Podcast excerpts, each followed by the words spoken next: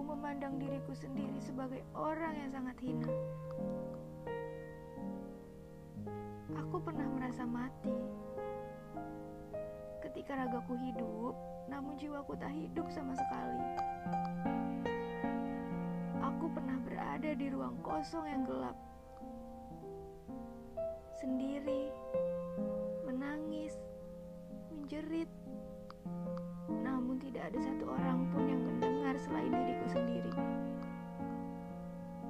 Aku pernah hancur karena luka. Aku hanyalah ruang hampa yang suka mencela penciptanya. Mengapa aku diciptakan jika hanya untuk terluka?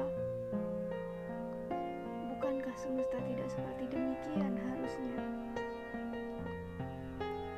Aku sudah hancur oleh Untukmu, kemarilah jika kamu mampu menerimaku yang hancur berantakan ini.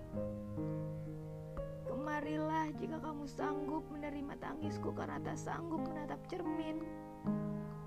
Juga aku yang tersenyum berpose manis di depan kamera. Kemarilah jika kamu bisa menerimaku dan jiwaku yang mungkin butuh waktu untuk pulih seperti sedia kala.